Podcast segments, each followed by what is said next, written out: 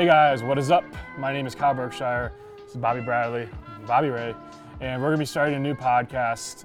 But um, it's gonna be talking about general golf stuff, our opinions on just random things, maybe at times. But we're gonna try to keep it more golf central. We want to offer like insight on the golf world, and we want this to be something that people enjoy listening to to glean information and opinions on certain topics that are going on in the golf world. So we hope you guys enjoy it. We hope you find it illuminating and worth your time.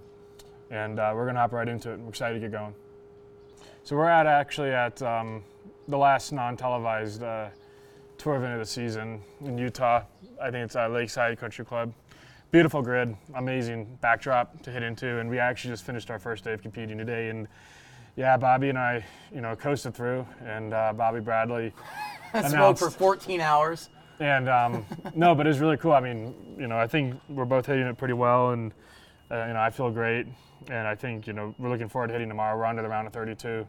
Um, uh, Bobby Ray's going off at noon, and I'm going off at two, and uh, it'll be whittled down to 16, and then it'll be match play the rest of the way through. So it's a lot of fun, you know, and I think you know this group being called the Bombers Club, it's important that we go to these long drive events and show out. So.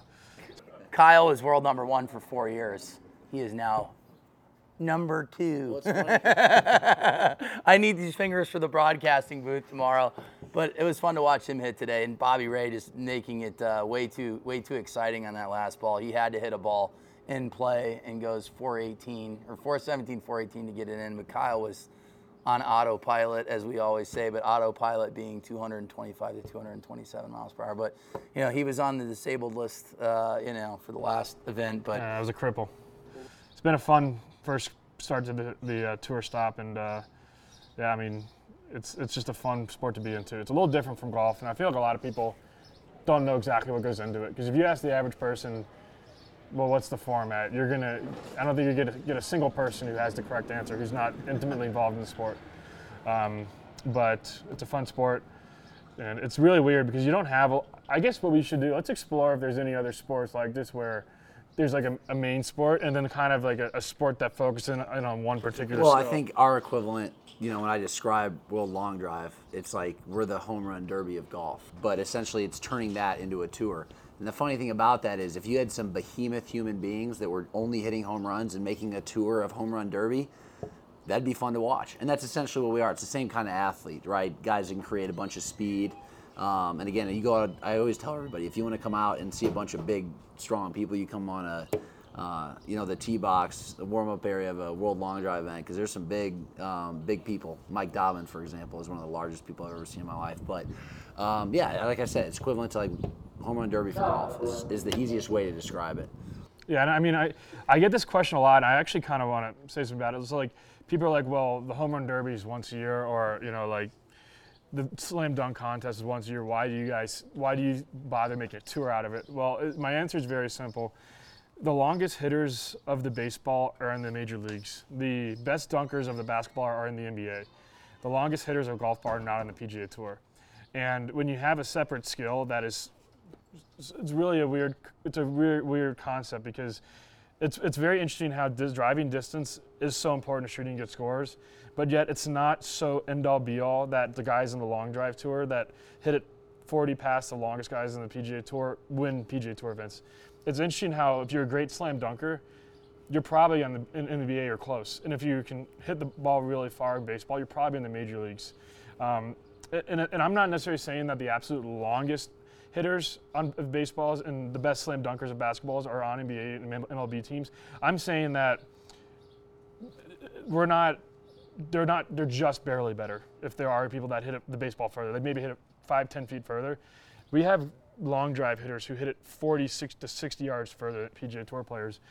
And that's why there's a tour because it's such a different shot and a different skill and so unique that it has its own fan base. And it's really fascinating though to see how there's this this like supposed gap in talent, like in, not in talent, but like in how you can hit it so much further than the average tour player, but yet no one in the World Long Drive Tour is. And there, a lot of them are very good golfers, but is able to quite make the jump in the PGA Tour. It's just interesting to me how you can be that much better at a skill that is considered so important to the game, but it just goes to show how much goes into golf. And I think it's really fascinating how like you can have home run derby hitters who are in major leagues, and then the slam dunk contest in basketball, they're NBA players.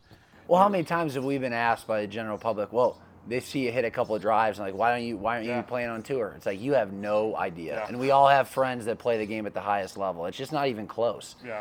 And again, I think that there's a lot of us out here, us, Yeah. Zach Holton, for example, sure. they can maybe get hot and shoot around in, in the mid to upper 60s. But can you do it for four rounds in tour conditions? Absolutely not. That's the difference. Is is they're just keeping it together round after round, week after week. So yes, we could get hot and we could shoot a score, and you could go watch us play around a golf and think to yourself, "That's a professional golfer." But it's just over the course of time, the small differences just add up, right? Like if it's one stroke of nine, that's two and eighteen. You multiply that by four rounds, now all of a sudden you're not even close. Yeah. Um, so these little tiny differences in the game of golf just make such a big difference. And I'm not delusional. I, I know this difference, but it's funny. The average golfer doesn't understand the difference. They think, oh, you're hitting the ball 400 yards. Why don't you just drive it on the green and one putt? It's like, well, every once in a while I might do that, but most of the time I'm hitting into the fucking woods, you know. So it's it's just a completely different game. It really is. Yeah, and it's, it's it's very fascinating because you actually have a lot of former college golfers, myself and Bobby Ray included, who played college golf. And it's interesting. It seems like there's an optimal level of golf capability where it really helps in long drive, hit the center of the face and do that. But if you're much better than that, it can actually become a deterrent. Like to get your short game and your wedges dialed in, you almost have to sacrifice speed. And I actually experienced this last winter because, like, before the at the, at the end of the last season, I was you know starting to push into like the 230 ball speed range in competition, and then I I was literally practicing 40 hours a week for like three straight months, and I got pretty good, did pretty well in a few mini minor tour events. But I mean, it was never something where I felt like I was good enough to truly take that plunge. But, but I was definitely mm, probably the best I'd been since college for sure. But I came back. And I'd lost. I, I was maxing out like 223, 224 ball speed the first couple tournaments. It took me like three months of completely abandoning my golf game to get my speed back up over 230 ball speed. And it's, it's amazing how much of a how much I just think that these they're two separate buckets and you could be very good at both. But I think if you want to be world class at either, and I define world class as being top 10 in the world in long drive and capable of making a, a cut or being close to the cut line in PGA Tour on any given tournament, I just don't think it's possible to sustain long term. Bryson's probably the closest we're ever going to get to it. I just think they're so different and they require such different mentalities. To have those two going for you at that level for any substantial period of time is is is just almost impossible in my opinion. Well, speaking about Bryson, I mean, he's the only one to ever come from the PGA Tour to actually compete in long drive And to watch well. him watch him go Really from well. 175 to you know you guys are out in Arizona, you go 231, he goes 221, but he's the only guy that's ever came out in long drive. He came in second in the world last year, T5 in was it 2000 2021 Yeah. and it goes out and shoots a 58 last week. And it was really cool too. Like not only does he win four million dollars, but he actually was using a driver that you won a world championship with. It was actually nice to see a world-class player like Bryson use a driver that we've used and been extremely successful with over the last 15 years. You know, and, and uh, you know, shine some more light on Long Drive. But yeah, like I created the page Long Drivers four years ago. We were in China or whatever, and I'm like, I'm Started just out gonna- as a joke and it's Yeah. now a force to be reckoned with. Start, started posting just like us because they felt at the end of the day like the, the product wasn't being marketed or they weren't like showing off the players and in due time you post a girl that hits it four feet it gets three million views and then you post funny memes and stuff and then you sprinkle in the long drive so you know and the funny story about bryson he comes to the world championships in 2021 flies in on his private jet with his team his squad and just won the ryder cup and i go up to him i go hey don't ever fucking drive a par four and make the eagle putt. Okay, you're a long driver now. You drive the fucking green and you three putt for par. You know, so you know. And then we told him to meet us at the 400 yard marker at nine o'clock. It's a secret of the pros. But I mean, he just embraced long driving. We were fucking with him. Just was like, hey, you're a rookie in our. This is our world. But to see how he goes, you know, about Well, he has the right eh? personality though for long drive too. You ha- you have to be an alpha to be to be a long drive. You have to have a It's certain special kind of mentality, mindset. and I, I, I really, I'm, I couldn't be happy happier for how things have panned out for Bryson because I know about a year ago things weren't going that great for him, and it was tough to see. Like, and not that I mean it was going terrible, but like there were definitely things going on that caused a lot of stress in his life that I thought were unfair to him. And like for me, I feel like he's found peace now with what he's doing. I think he's proven all he wants to prove in long drive, and it's that he is absolutely, if he wants to be, one of the longest hitters in the planet. And I think that was the itch he wanted to scratch. And I don't know if he's going to compete again in the future. He certainly might. I wouldn't be surprised at all if he did. But like what he did last week um, at the as the recording of this podcast at Greenbrier is, I don't. The 58 is one thing, but breaking 120 for 36 rounds in a competitive golf event is like it's alien to the golf world. And it was so alien. I kept saying it was 129 because that was the lowest my brain would accept a golf score across two rounds, and I thought that was crazy. And I about fell out of my chair when I did some math in my head and realized it's actually a, a one freaking 19 he shot across 36 Right. holes of He golf. averaged a 59 and a half over a two round span. That's an average of roughly three point like 15 shots per hole. I, I've watched Kyle prepare for events, and I've watched him do speed sessions and break, you know, five, six, seven, eight world records of your own and other world records. But to watch, you know, Bryson prepare for the Open, one, I get to walk with him Yeah. during the, uh, the the practice round. The amount of time that they put in on the range is it's unbelievable. I mean, it's you know, eight, ten hours every single day. They maybe take one day off, but the way they eat, the way they sleep, track all the calories. You do the same thing in long drive, and there's you know, you talk about being alphas and the alpha goat. I mean, Kyle's the best in the business, and, and for a reason. He's he's extremely talented, but he wants to be world number one, and I know it fucking kills him right now. That he's I, just, I'll put it like this: I don't. It doesn't bother me in the way people think. I, I don't think that I'm the second longest hitter in the world.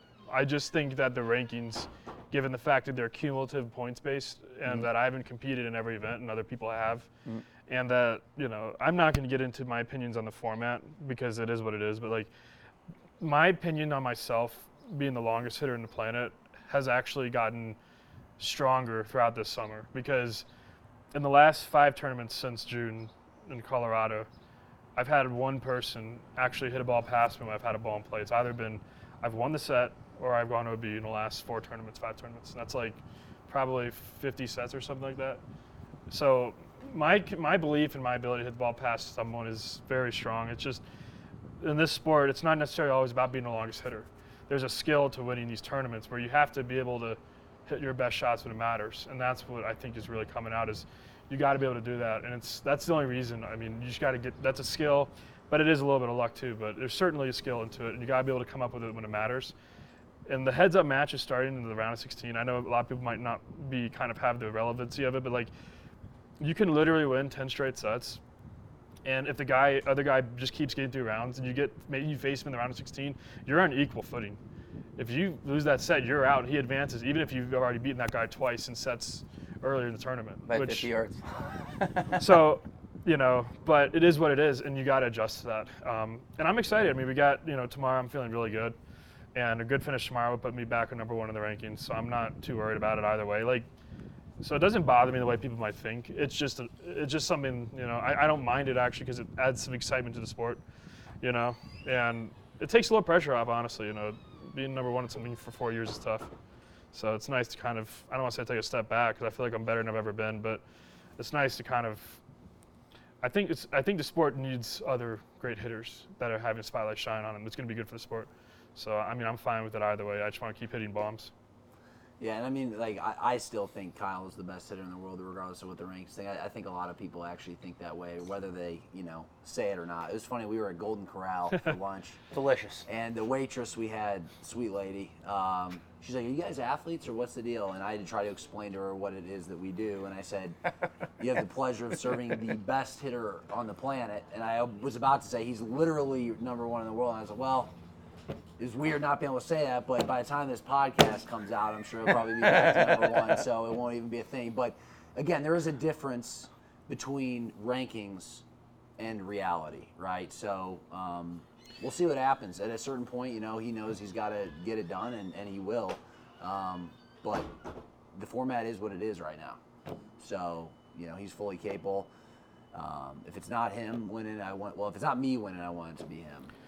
I want to. I want to win, but no one ever talks about me winning. What, what I got to fucking do around here to get some respect? But But I mean, Uh, at the end of the day, though, 20 like, more miles per hour, but it doesn't take good. anything away from a lot of the great. more. I- I'll put it this way. it's that one. This is what I, I leave it on with because I, I think I've ne- I'm so impressed at the how much better the hitters have gotten over the last two to three years. That like, it's just to be even in the top five is, is an achievement because like, the standard of where it is now versus when I got in, even and that was only six years ago, is just. I mean, it's unbelievable, and I don't. And people always say that, but like the data backs it up. I mean, when I came into the sport, world record ball speed is 227, and I mean, you today alone, I or throughout the season, I guarantee you at least five or six guys have cracked 227 in competition alone, and you probably got 10 at least who've gone 227 plus just you know, legitimate monitors for practice. So like, it's a totally different sport than it was five, six years ago. And as I said, yeah, I want to be ranked number one for vanity, but like at the end of the day, having other great hitters do well is good for everybody. So like, obviously, ego-wise, wanting to be the best, you want to be the best in the world, and you want to be number one. It's great to have that one next to your name, but I think for the sport, I think it's great to have parity, you know, and uh, you got to hit your ball when you hit it, and that's that's what it comes down to. So I mean, at the end of the day, it's on you if you can't hit your ball when it matters. So. But um, no, I mean it's, it's just fascinating to see how it's progressed, and uh, you know, like it's it's it's, it's such a weird sport because like I feel like so many people are aware that it exists, and here's the really weird thing: if you have someone who's an average distance hitter, is a really good golfer on the range, and a long driver, it doesn't even have to be a great long driver, just someone who hits the crap out of the golf ball. People will watch the guy hitting the ball 380 yards, but and, and the guy hitting next to him will probably stop to watch. So it's interesting how that is so popular, but and people are aware of the sport. It's just like, but they don't identify with it because they don't they don't compete.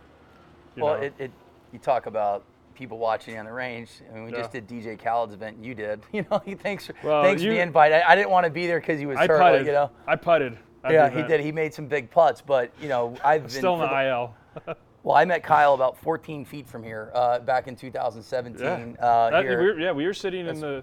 It's exactly where we met Yeah. six years ago. It's crazy. But actually. you know, we go out to the DJ Khaled event, and you know, we're in our element. What people don't really see is, you know, behind the scenes, we get to go do like the biggest corporate and charity events in the country, and we get to meet, you know, guys that you see on television, whether it's athletes or you know, artists, what have you, and they love watching guys just pound the shit out of golf balls. They can sit there all day, and for me, I've been doing this for 15 years as a golf entertainer, done over 1,100 events, and they never they never get sick and tired of watching me hit, even though he's like 225, smoothing it, you know, ball speed. And yesterday I hit the hardest golf ball in the last two years. at, back like over 200, but, You know, but people enjoy watching people hit bombs, you know, and Yeah. chicks dig the long And ball. I'll be very interested to see how well this podcast does because my, my hope is that um, people, there's enough interest in the sport and what we talk about because we're definitely talking about golf, but obviously I'm sure as you guys might be aware, like we're going to talk about golf with a long drive slant. yeah. So we're going to talk about golf events, but I want to talk about long drive events too. I feel like no one talks about long drivers. Like, you know, like I want people to be aware of what's happening in the sport in the general golf world. I really hope this podcast helps with that. You know, and you know, I mean, obviously you guys can let us know what your thoughts are on that. But I feel like it's something that's not talked about. Like if there's a long drive has a community of I'd say about 10 to 20 thousand people who are kind of always at least somewhat aware of what's going on. But like I would love to see that open up to hundreds of thousands. Like a, a YouTuber I look, I, I watch a lot. Some of you guys might be familiar. His name's uh, Nick's uh, Strength and Power. He took bodybuilding from a niche sport to something all kinds of people heard about through news reporting of bodybuilding stuff. And like, I feel like that would be a goal for us to do with Long Drive is to bring it out to the general public in a way where they don't have to leave their couch to learn about it. It's just easy for them to learn about it. Mm-hmm. I feel like that's the biggest issue is I think people want to hear about what's going on in it. They just there's the friction of having to find it on the computer, look up for results, and try to find where it is It's just too much for people to go that extra mile. So by making it easily delivered right to your living room, where you just have to click a button to listen, I feel like it'd be a really cool way to get people more interested in the sport. So I, I would definitely like to see that happen from this. But you know, you guys can let us know what other topics you want covered because I think we obviously want to listen to our audience. Now we're going to be on the Golf Channel here next in a couple weeks from Yeah. now. But for me, sitting in the booth, you know, eight, ten hours a day, depending. I mean, I'm sitting there, and for me, I, I like dumbing it down. Like we, we talk about like getting really technical. I hate saying like you talk about Jason Zuback or someone that Yeah. gets into the, like into the real true dirt, like like geeking out like scientifically. And for me, I like dumbing it down so you know more people can really truly understand what's going on.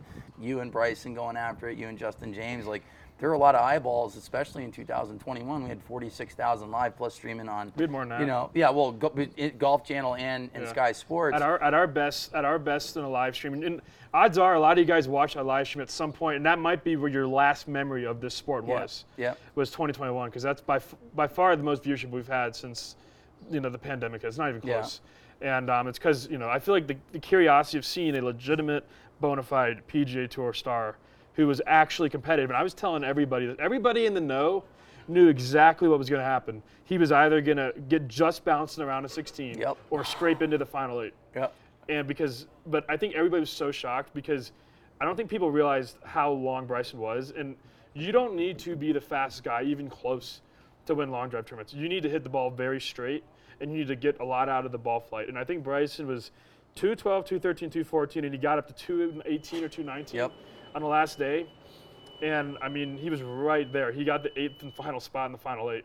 And I think he came up short in the four for two. So for those who don't realize, the way they did the final eight was four guys in the tee, and the top two would go on to the final four, and then the other four would go on, and the top two would go on. Those would be your final four. And Bryson finished third in his first set, so he technically finished sixth, Yeah. sixth or seventh. Yeah. Um, and I think, but it was really fascinating to see it play out. But that's all to say, I guess you could say it was a novelty that one time. But the way he did it so well, and people realized like, holy crap, he can actually win this. And he 100% could have won this tournament either of these years. 100%. If, you know, like, basically his ability to win this tournament was dependent on if me and maybe four or five other guys hit their ball against him in a set that's an elimination set. That is 100% what determines it. If that doesn't happen, he wins the world championship. Um, but I think we got, in, I mean, you you were you were on the call, so. But I, my understanding was we got to like 67 or 68,000 Yeah. live views, Yeah. and that's insane. I mean, that's like on a YouTube live stream. I think we, we people don't realize this, but we had almost zero sponsorship dollars for the 21 World Championship, and I think the budget was besides if you take out the purse, the budget to actually run the event was somewhere around fifteen thousand dollars. So the fact that we were able to, the things happened the way they did to somehow be such a prevalent story in the golf world for Lo- Golf Channel actually put the live stream on their air, which was literally a wide shot. Didn't have any shot tracer, just had a little box in the top right corner showing where everybody's current best distance was. Was miraculous, and I, I have no problem saying it. You know, and it takes t- it's tough for me to say because like I was the, you know, I was the reigning champ at the time, and I did everything I could. But Bryson's basically saved long drive. I wouldn't say he saved it. Like I wouldn't say long drive is going to die if he didn't come back. But 100% for the acute phase of the pandemic coming out of it and making us attractive enough to get bigger money in it, he 100% generated the eyeballs we needed. You know, and it's uh, I think it's just really good to see him in, in parlance get the bag, get money, get what he's worth. Because I felt like for a long time, to be honest, like the tour he was on wasn't paying him what he was worth and it's great to see him get that, and it's great to see him flourishing again. And it looks like he's going to be able to come back to the PGA Tour if he wants to, you know. And I think it's karma. He's he's a great person, and he's He's a good dude. he's been a very good person to a lot of people, and it's good to see it coming back full circle for him. And I know, I know a lot of people don't necessarily have the best first impression of him, but to be honest, if your life was in a fishbowl in a high stress environment, and the media only focused on your worst moments, I don't think many people would look too good. To be honest. That's Yep. why I'm never running for public office. I would be screwed. if I was in that position, I don't think people would like me either because I'm an intense person.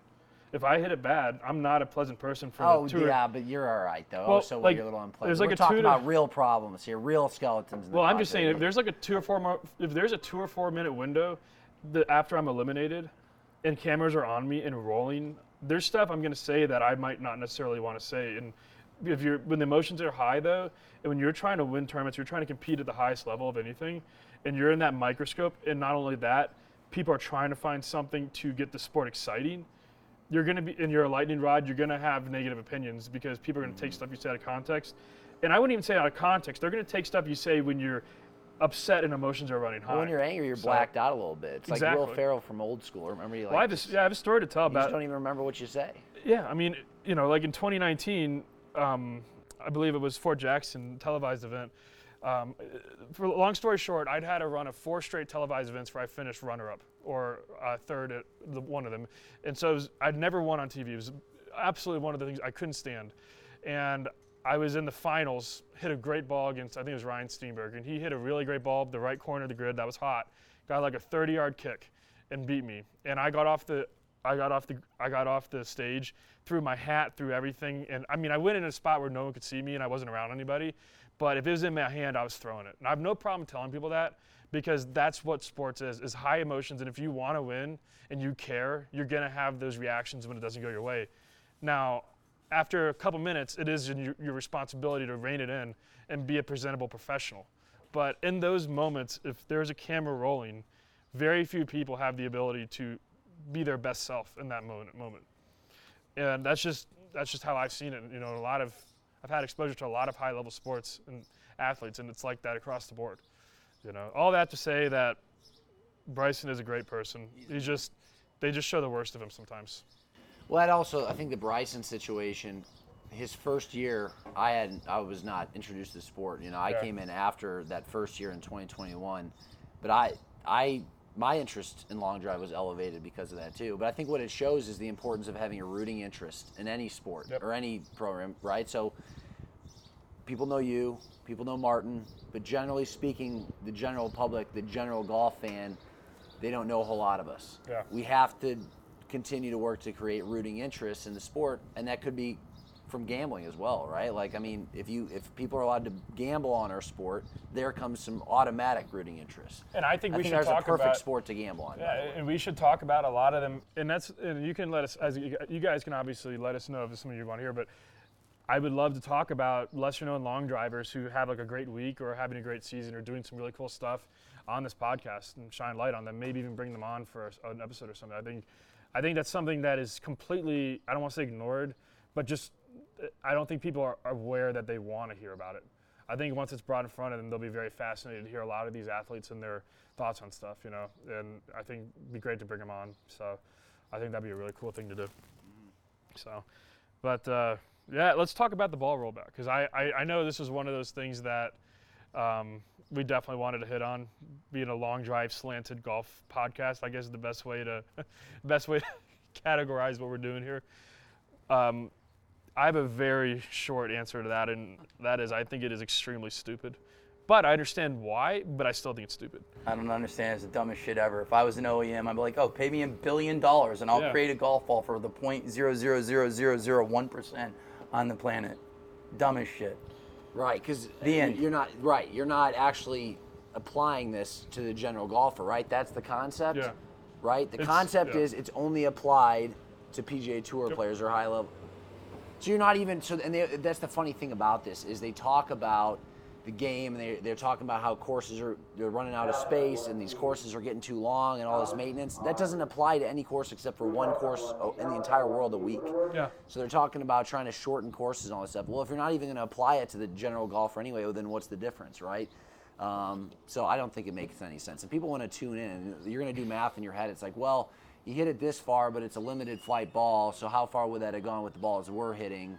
It's just, it's just no good. I could see it being a nightmare for the OEMs because they're going to have to explain to the casual fan who doesn't care about the minutia of oh there's a golf rollback who are just kind of in the sport want to see how far it's going. They're going to have to explain why their driver is suddenly hitting the ball 40 yards shorter.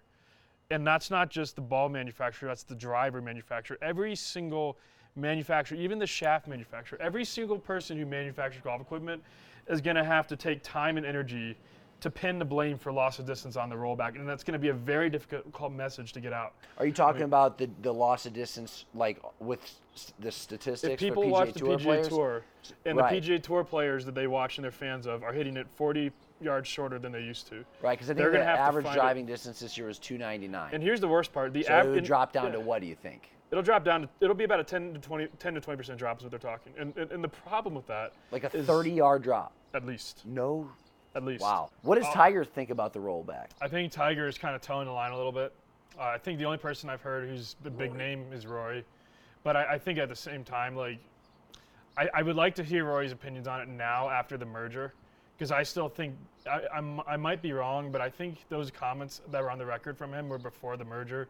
When What the were his comments exactly? it was something about he's not he he he's he's in support of it just for the pro level, but I also In think support of rolling it back. but I yeah, but I also Okay. think that was still at the time that the PGA Tour was exploiting him as a mouthpiece um, to say They stuff really that they didn't want to say. By the way, I feel horrible for Rory for what the PGA Tour put him through. They should be ashamed of themselves. Um, turning their back on him after he put him strung, hung himself out the dry for six months, saying how LIV was bad and stuff, with and then going behind his back and striking a deal that made the the board wealthy and left Rory out in the dust. That felt really bad for him. But my point, all all that to say, like, I think the rollback isn't going to happen. I think the OEMs are too powerful, and the money they have, they're not going to let that happen because big money always wins. If, you know, it's just the reality of the world. Um, not always a good thing, but it's just how it is, my, from what I've seen. Um, and it just doesn't make logical sense. Why would you take away your biggest draw? Like you're, you're literally handicapping yourself. And the benefit is maybe you save the courses that are hosting PGA Tour event and making tons of money from being known as a PGA Tour golf course don't have to buy maybe a few extra million dollars worth of land. Like to me, if you're going to host a PGA Tour course, you better be ready to have an 8,000 yard setup if you want to reap the rewards of being a PGA Tour caliber course. So here's a question though. Um, what, what if it went another 20% further than it does now? At a certain point, it's like, okay, it's ridiculous. So can are they at least going to do something to stop it where it is right now? You know what I'm saying? Like, well, what I would say to you is it's already stopping. So like Yeah. the reason what- we're and how seeing- is it stopping? In what way? because we can't max out our equipment anymore for maximum distance. Now, the only direction equipment companies can go, and I'm you what know about I'm the golf Cobra- ball? There's not much they can do because there's regulations in size. A smaller golf ball will go further. A lighter golf ball will go further to an extent. There's regulations in size and weight, and even in material. And, and it doesn't matter because they can't. There's only there's a certain amount of elements on Earth that you can't create an element on Earth unless you discover one. You're not going to discover them anymore. So there's not much more they can do to get more out of the golf ball. And you know, working with Cobra, the conversations with Cobra is not how can we increase your maximum ball speed? It is how can we get your maximum ball speed across a bigger part of the face? So, like what golf companies are doing now, there is no more getting a better smash factor because COR is maximized. There's a limit. There's a CT limit. There's a COR limit. Like, All they explain can do. that quickly. Yeah, so COR coefficient of restitution and CT is basically how how many mi- microseconds the ball stays in the face, and COR is, is basically how much the, you get out of the ball. And the smash factors of max is 150. That's technically incorrect. The lower lofted head can produce a smash factor up to 1.52 mathematically. But all that to say, you can't at the same club speed unless you use illegal equipment with slower club speeds hit the ball any further than we're hitting it on a perfect strike with conditions being the same. The only thing that's keeping balls going further past like maybe 2013, 2014 when the equipment was more or less maxed out. Not to, to be clear, equipment's still getting better, but the, my point is that the improvements are being made where the millimeter difference you can be away from the sweet spot and still get the same distance as what's improving. The maximum distance is not getting further. What about shafts? shafts again it's one of those things where you might get marginal gains but like I, I i'm not as knowledgeable in shafts admittedly so i might be stand to be corrected there but i think the issue with shafts is if you go lighter and faster you're actually going to have a hard time hitting, hitting straight so i think that's actually going to disqualify itself the big thing i look at and the reason we're still seeing upticks is fitness is improving. Mm. So we're not now. It's not the, the drivers are certainly getting better year over year, but there's certainly been diminishing returns just because we're hitting limits. But what's really improving is fitness levels. People are realizing, hey, if I want to be on the PGA Tour, I need to be 180 ball speed. If I want to be a top PGA Tour player, I, and it's it's literally a requirement. If you look at the top 10, at any given time, you might see two guys who are sub 180. It's just a fact. You have to hit 180 plus ball speed to really have your way out there if you have a great all around game. And you have to be fit and strong to get to 180 ball speed on average. But obviously, there's diminishing returns in fitness too. So I, I would say by about 2024, 2025, in two or three years, I would say we're going to see distance gains leveling off to maybe a yard a year. And then eventually, I don't think we're going to be seeing the numbers getting much further unless they institute some kind of rule change. Like, I, I, I would I could see it getting maybe seven or eight yards further in total, but I, I don't see ever there being a 310, 312 average driving distance across the entire season. But the issue with the rollback now is everybody's got it in their heads that they expect to see 300 yard drives on tour. So if a casual fan turns on the TV and isn't aware of what's going on, and they know their favorite player is hitting a certain driver, and they're smoking and it's going 265, they're gonna not want to hit that driver, and that's the that's why the OEMs are never gonna go for this because they're gonna spend so much money reversing the narrative about the 300 yard drive to get people to buy their clubs that it's they're not gonna be able to you do know what's interesting is, um, I think if they did implement the rollback, that would put even more of a premium on speed. It What do you might. think about that? Because I- now all of a sudden, instead of everybody reaching par fives, Yeah, some aren't gonna be able to do it. right? So it's like in a weird way. Now again, it would be playing with a different golf ball, but now you'd really see fitness take a whole new way. It's like, Yeah. man, we be- I, I need to be one of those guys hitting the ball 300, right? If I want to not have three irons in every par four. So it's kind of an interesting thing. Once you go that way, you could probably never go back. Once you implement it, or It'd else be- it's like it you would just be a jumping up very again? humongous undertaking to go back and forth for Yeah. sure. Like, and that's why I don't think it's gonna happen. I just think it was kind of a jer- knee-jerk reaction to like, to, to like placate some, some maybe of the older generation who think it's it's not, uh, who are out of touch with the crop of people that are supporting the sport by buying clubs and who love hitting it far. I think it's just a few people who maybe are a little out of touch with what's actually going on in the game, that have their the ear of some people that make decisions on the PGA Tour. I think it just kind of got in that in their head a little bit, but the, there's just no way I think it's going to happen. If it does, I think it's going to be really bad for the game. But I understand. I do want to. I do want to say though, I understand their angle. They want to make it relatable and they want to make it easier for courses to host. But I just don't think the positives outweigh the negatives to doing it. When you Yeah, I don't even think it's close. Being relatable, they're like, oh, guys on the PGA Tour, they're hitting it 400 yards. Well, Yeah. well, they hit it 25 miles per hour straight downwind in Austin, and the ground's like concrete. You know, we go out here today and we hit balls, you know, four 450, and what they don't know is the difference in ball speed. Yeah. You know, a 170 ball speed, you're at 240, it's 50% faster. Well, the funny thing, like, like almost. the like funny thing about long drive in, in, in the PGA Tour is long drivers in the general, I guess in the general conversation of golf, are only talked about saying how short they hit it in terrible conditions. Yeah. And the PGA Tour players are only talked about their distance in incredible 30 mile an hour tailwind Scottish conditions where it hasn't rained in 10 days. Yeah. And it says like you get the Rory McIlroy 436 yard drive, and then people will talk about there was a tournament in 2019 in Atlantic City. One of my good buddies, Tim Burke, one of the greatest long drivers of all time, right. won the tournament with a 288 yard drive, and that was a humongous. Hammered ball. it. I hit a 328 yard drive earlier in that during the round of it, the final eight. It was one of the best shots I ever hit in my life.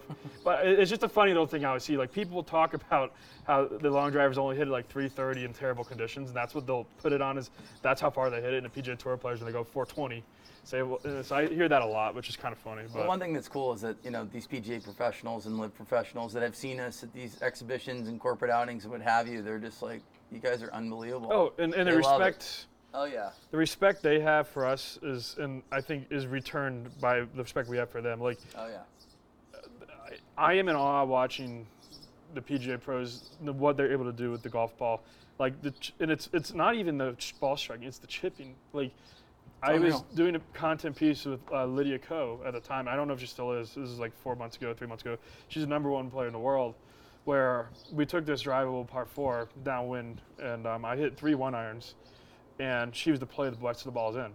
I put one on the green, I put one in the left bunker, and put one further left, about 30 yards left of the green, but still in decent shape. She got up and down on every single one of them, and horseshoed the eagle putt from like 30 feet and almost made it. So on those three shots, two balls pretty far off the green, but you know still in okay shape, and a ball 30 feet away. She got those three balls down in six, and in nearly five shots across three three different balls, and it was. So here's the question then: If you if you take her, if you take a Lydia Ko, Yeah. and, and you have her take over for you inside of 150, Oh, I'd be a billionaire. Inside billionaire. at 200.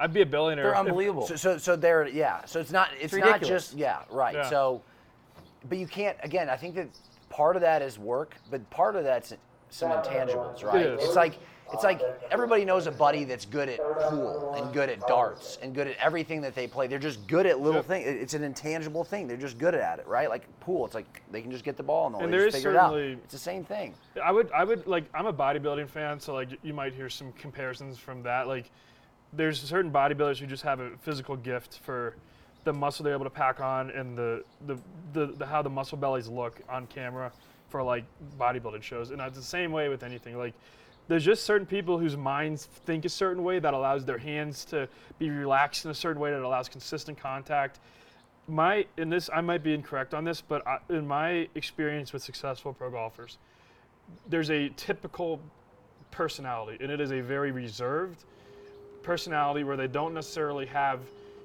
in their general life humongous reactions to anything. And I believe that is probably the biggest thing that separates guys who have the talent but don't make it is they have this gift, and I truly believe it's a gift, where they just don't emotionally react to Yep. situations the way most people do. And that allows them to make a bogey and then make an eagle right after instead of making a bogey and a double.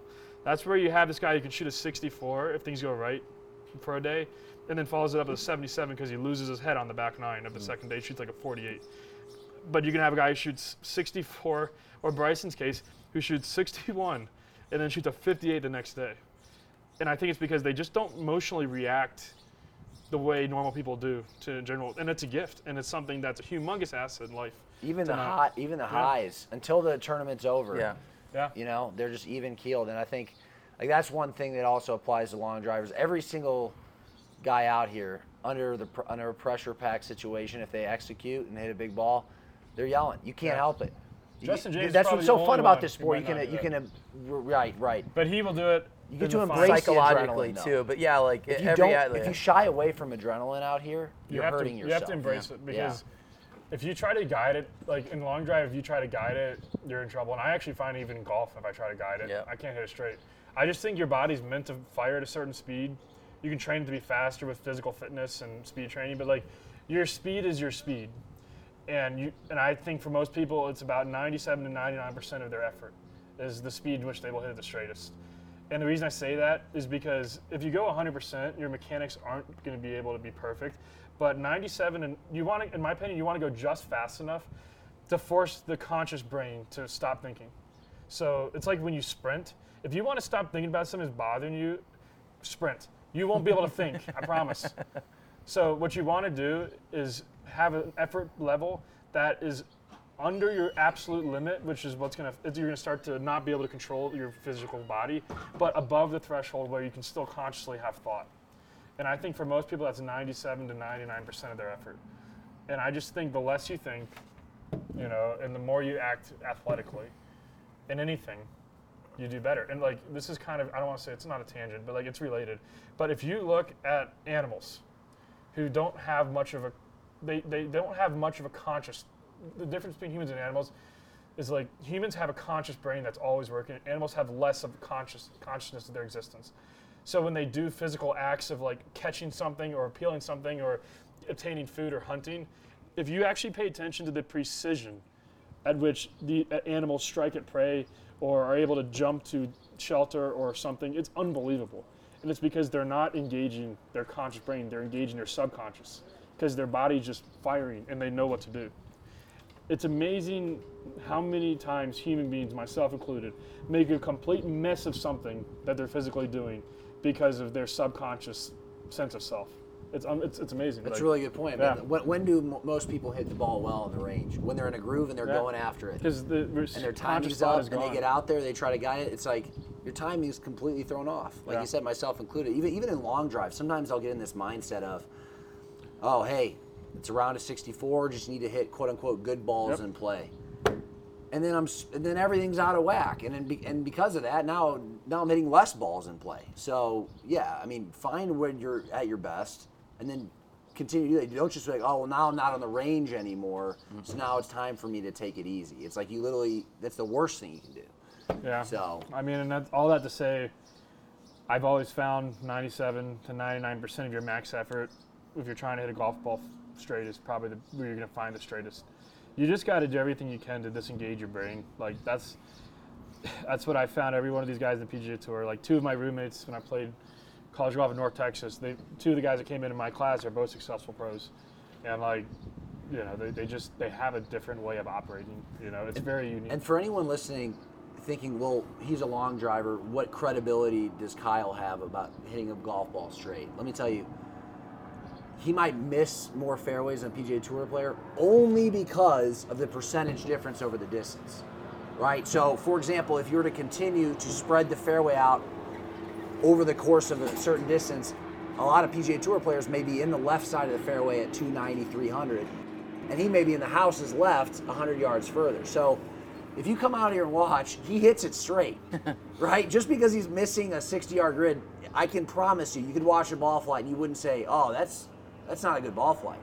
Tiny little movement left to right over the course of 400 yards, you it becomes pretty small target pretty quickly. So I promise you, Yeah. he has credibility when it comes to hitting the ball straight. Again, hitting it into a 40-yard fairway, it's tough from 400 yards. I'm not saying he's hitting every fairway, but he is hitting the ball with relatively straight ball flight. And for all you that are hitting at 230 off the tee, if you had his ball flight, you would hit probably 95% of the fairways. So, literally. And and I'll put it this way: like people hear 60-yard wide grids, which is and it's a good thing. It's becoming a standard. I I remember 2019, 2018, we had a tournament at Atlantic City. The grid was 37 yards wide, and we actually had a situation on TV. Thank God it was tape delayed. Where 63 balls in a row went out of bounds. By the way, if you ever want to see a 50-year-old swing 150 miles an hour, look up Eddie Fernandez and Oh, Jeff. Gavin. Pretty incredible. But um, but like I guess how, all I had to say was 60 yards sounds wide, but what I would say is take something at 400 yards out and actually look at how close they become. Like, if you look at the, I know it's a podcast, yeah. but we're staring around down the grid right now, and Those first flags look really wide, Exactly. and those flags all the way down the grid look very, very narrow. I mean, what I can tell you looking at it, those first flags are about 280 and they look about as wide as the mountain behind it. And then the last flags at 440, I could they look about just about as wide as my pinky. So Yep. my point is though, like the further something goes, the harder it is to keep it within a boundary that's rectangular shaped. So like theoretically, let's say you hit a thousand yard drive. At a thousand yards, the grid at 60 yards wide, you might might literally have both flags look like they're touching each other at a thousand yards because of the distance parallax. And so people don't realize how tight that grid really is at um, 60 yards. Right. And in my opinion, I actually Don't you like how I'm giving you credit on how I straight you hit it. it? Yes, because We can go down a rabbit hole. Because you know someone's gonna be like, this, what what is this guy talking about? Trying to tell us how to hit the ball straight? It's like, no, come watch. it's, it, go, it goes straight. It might move a little bit. It's just in the air for 12 seconds. What I would say to people is every single long driver who's making it through rounds has a, at least a decent golf swing. You cannot make it Yeah. through rounds in this tournament, in this sport, if you don't have a golf swing. Even if you swing 150 miles an hour, you have no chance. Like I would, I would amend that maybe to say you might get to like a top 32, but if you're not hitting the ball right with a fundamentally sound swing, you've absolutely zero chance of cashing a check. I don't care if you swing 170 miles an hour, you've no chance. So, I mean, that's why a lot of the guys in this sport are actually really good golfers. And at the very least, are really good ball strikers.